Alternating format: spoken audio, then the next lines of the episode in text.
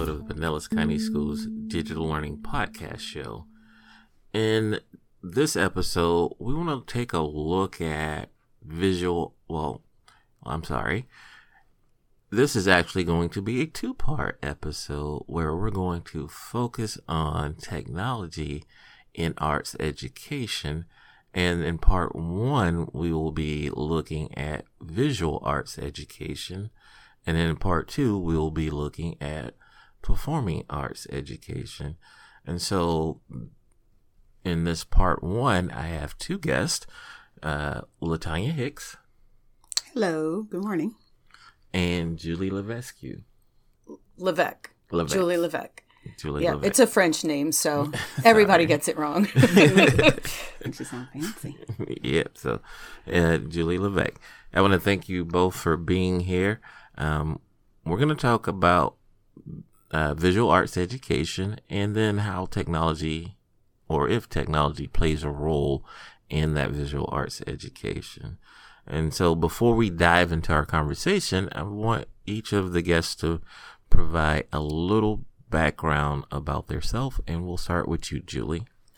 Uh, my name, as I said, was Julie Levesque, and um, I've been with Pinellas County Schools for almost 30 years. Um, and now, um, and I taught art, elementary art for, for that time.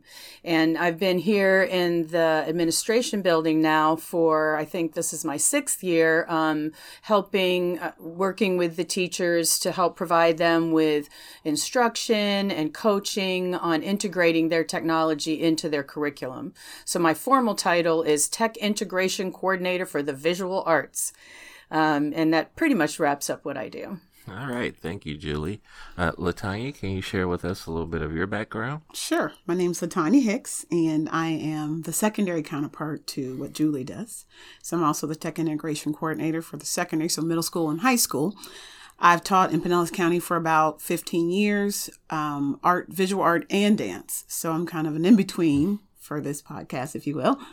Um, and I, in, in this role, before I'm new to this job, I started in January, but before I arrived here, the individual parts that make up what we do, I um, have been very active in the county. So I did, was doing those individual parts, and now I get the joy of doing it all at one time. That's the job. All right. So I definitely can tell from your enthusiasm that both of you are, are excited about supporting uh, teachers who are providing visual arts education to our students. And so, for the listeners, and even for myself, uh, a former math teacher, when we say visual arts education, right, there may be some confusion, not as much clarity. So, if you could share, uh, what does the typical visual arts curriculum encompass?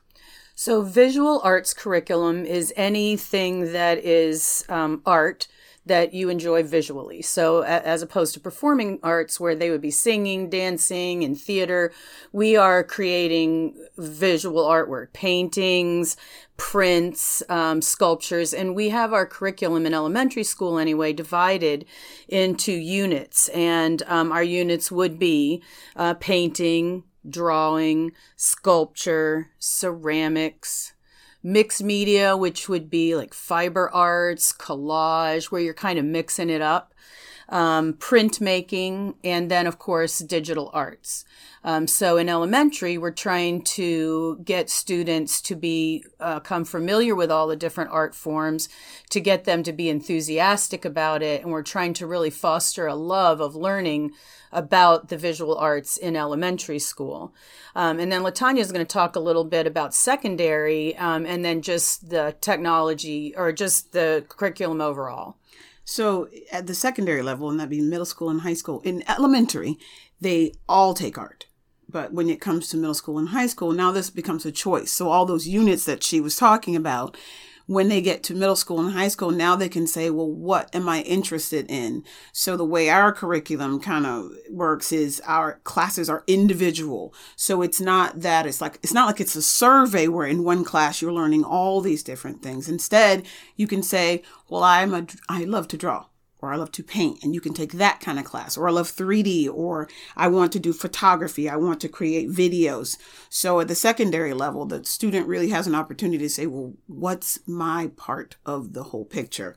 And then in terms of our schools, we're like so blessed. We we're outfitted with iPads and Mac labs, so it's not, it's more, it's a real deep dive our curriculum is a really deep dive into whatever it is that the teachers, um, whatever the subject is that the students are taking. So we've got animation, and then the teachers are able to bring in very, ex- uh, what is the word I want to look for? Very advanced levels of every part of the curriculum. Okay, so to me, as you guys were explaining, the visual art seems to be really hands on uh, things that students are learning or producing and learning about. Um, does technology play a role in the visual arts? And if so, how? So, technology does play a big role in the visual arts, and we're very fortunate in Pinellas County. We have something called the Pinellas County Referendum, and it's a very small um, little tax uh, uh, that that taxpayers pay, and it um, part of that money goes towards the visual arts. So, we have the luxury of being able to purchase some equipment um, that other schools may not be able to purchase.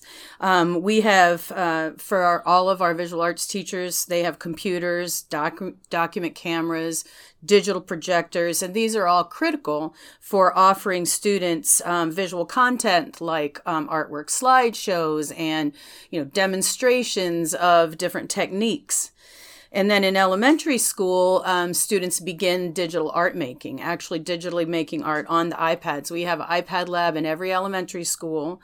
And um, even starting in kindergarten, the um, students are using apps like Faces iMake, which is a really fun app where they can take a potato and make it a head, and then they can slide in eyeballs. Uh, they can use uh, candies, you know, peppermint candies for the eyes and a corn cob for the mouth and so forth. So they they've started using those excuse me skills like drag and drop, and they start learning about layers um, as early as kindergarten.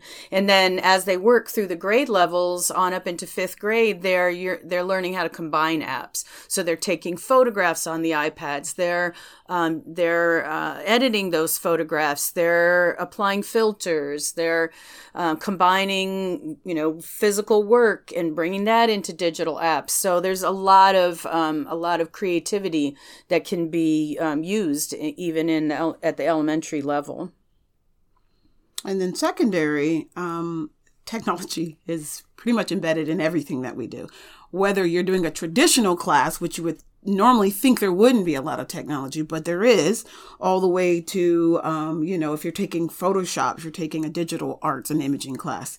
So our students, by the time they get to high school, they're creating professional looking digital paintings and drawings. They are creating films um, to the point that they're award winning, national film, national award winning films, as well as local and regional. Across the board, we use technology for research, for reference imagery, for um, tutorials, instructional videos, enrichment, basic everyday things, as well as the creation of art to track their progress, collaborate in class locally. We, we're able to bring in artists from all over virtually. They're not really coming in, but because technology is so embedded in what we do, they're able to visit. We're able to teach the students how to take the technology that they have in their pocket and apply it to their everyday life as well as apply it to how does the visual arts impact you you're riding in a car right now an artist designed this let's talk to someone who this is their job how can you turn this segue this into a career your love of technology your love of art um, so it's huge in the visual arts. Wow. So sounds like, as you just said, technology is is rampant throughout.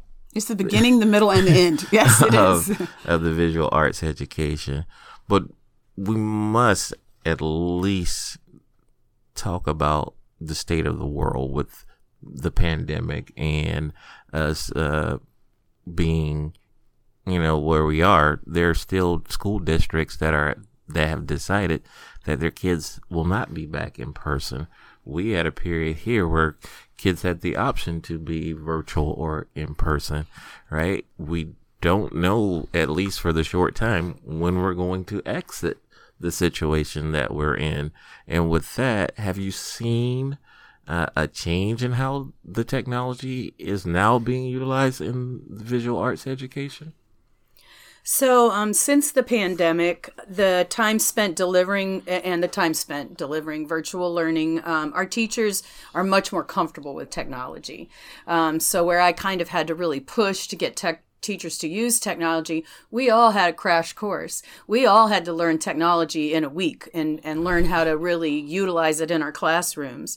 Um, and so that that's really been a plus for us in the visual arts, um, you know, because a lot of teachers are traditional and they're a little bit resistant to that technology. So that really helped us. Um, also, Pinellas County invested some money in, in what I think are some really good resources, um, like Nearpod. Um, Nearpod is a, a program where you can create um, a, a, lesson um, that has all kinds of interactive uh, tools and it's very versatile. It can be used within the classroom, but then if students are out of the classroom for any reason, they can use that technology at home as well.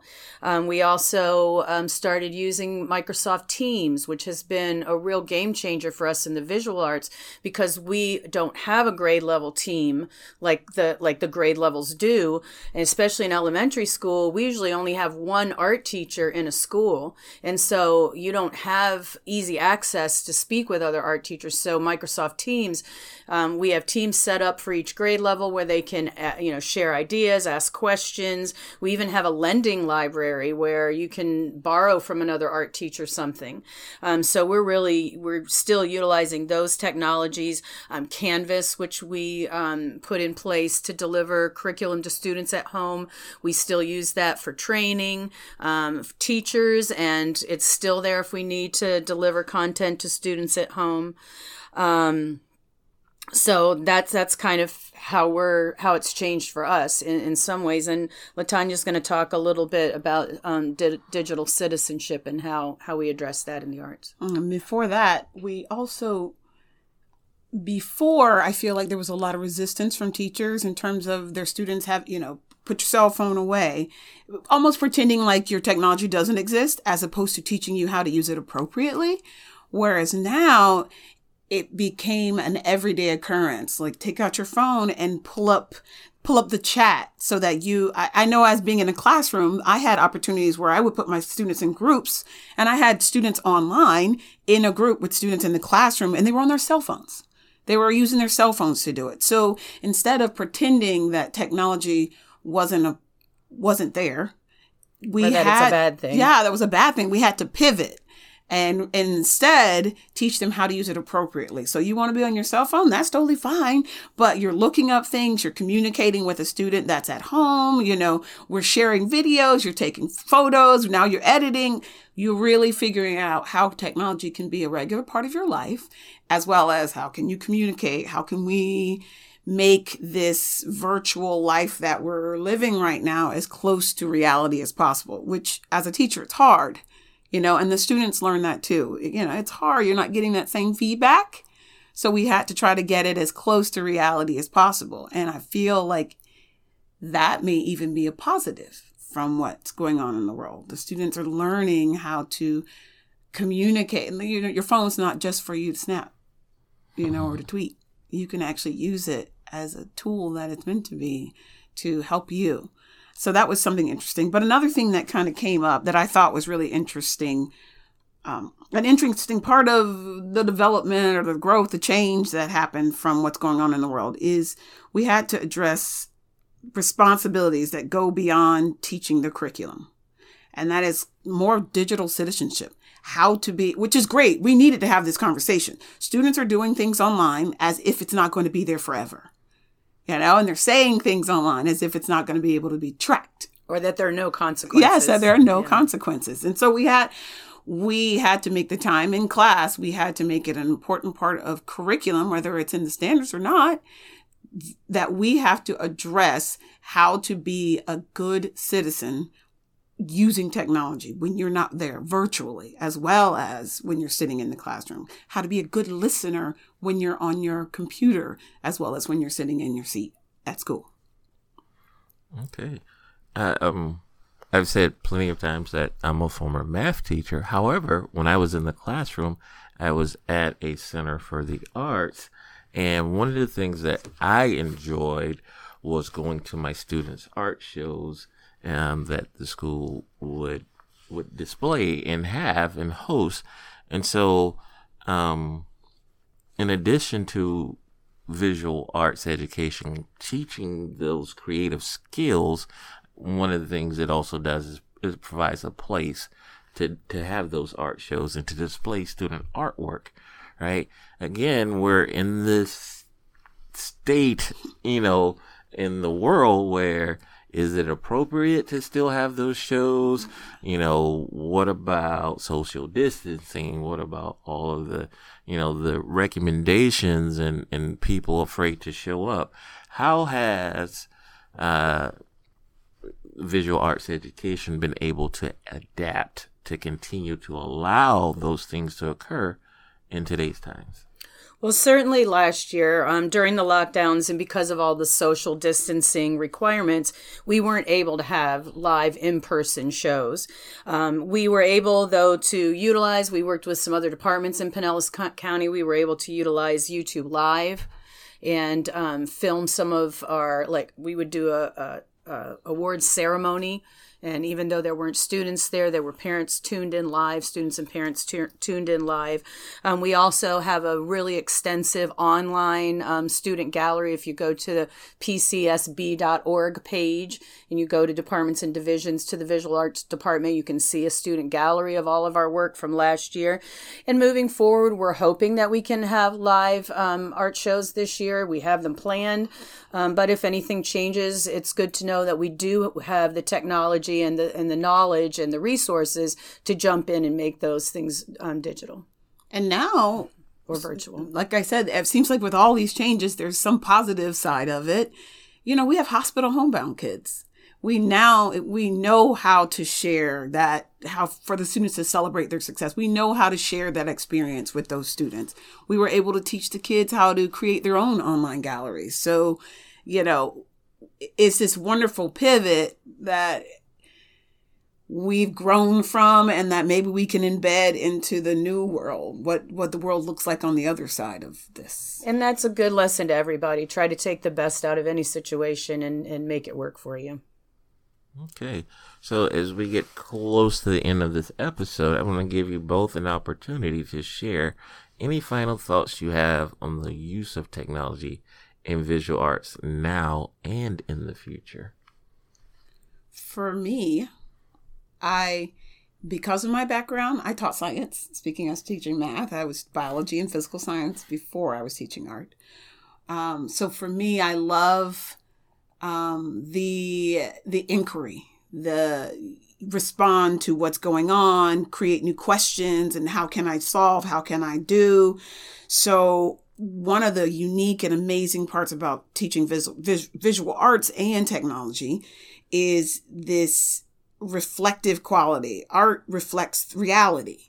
And right now, the reality that we live in is complicated and interesting, and it's full of technology, and art has done that as well. Art has, you know, it was always great, but now it is responding in real time, even faster to what's going on in the world. And I don't know if you noticed, but when it got bad, people turned to art and technology was how we were able to share that art. There were people making videos and dancing and creating and sharing all over the world, people that didn't think they were artists. So, you know, technology and art merged very seamlessly. And I feel like the arts really floated to the top and being something that the world needed when it got real bad. And we we developed a slogan from all of that that the art never stops and it, it really did. It never did stop, and we were just amazed at how um, you know people carried on with that. And just just a final few words about some exciting things that we're doing in the um, in the art department. We are now um, have outfitted about twenty of our elementary schools with three D printers. So we have students working in um, you know modeling 3d modeling um, software and creating images or creating objects and printing those out on 3d printers. We have laser cutters in the high school. So we're, we're trying to really rocket off into some new and exciting technologies. Wow. So i want to thank you ladies for being here. I can definitely say I've enjoyed uh, listening to the things that you've shared, and I'm excited for the future of uh, not just education, but specifically uh, art education. For me, I know I, I love the opportunity that, uh, especially uh, visual arts, allow for student self-expression and creativity, right? And um, if you look at research, there's so much research that says that, you know, by the time kids enter middle school, you know, a lot of the creativity has been taught out of them. And the arts, you know, we have to keep funding the arts. We have to keep providing the arts because that allows those kids to maintain that creativity. So thank you for what you do. Uh, thank you for joining us today.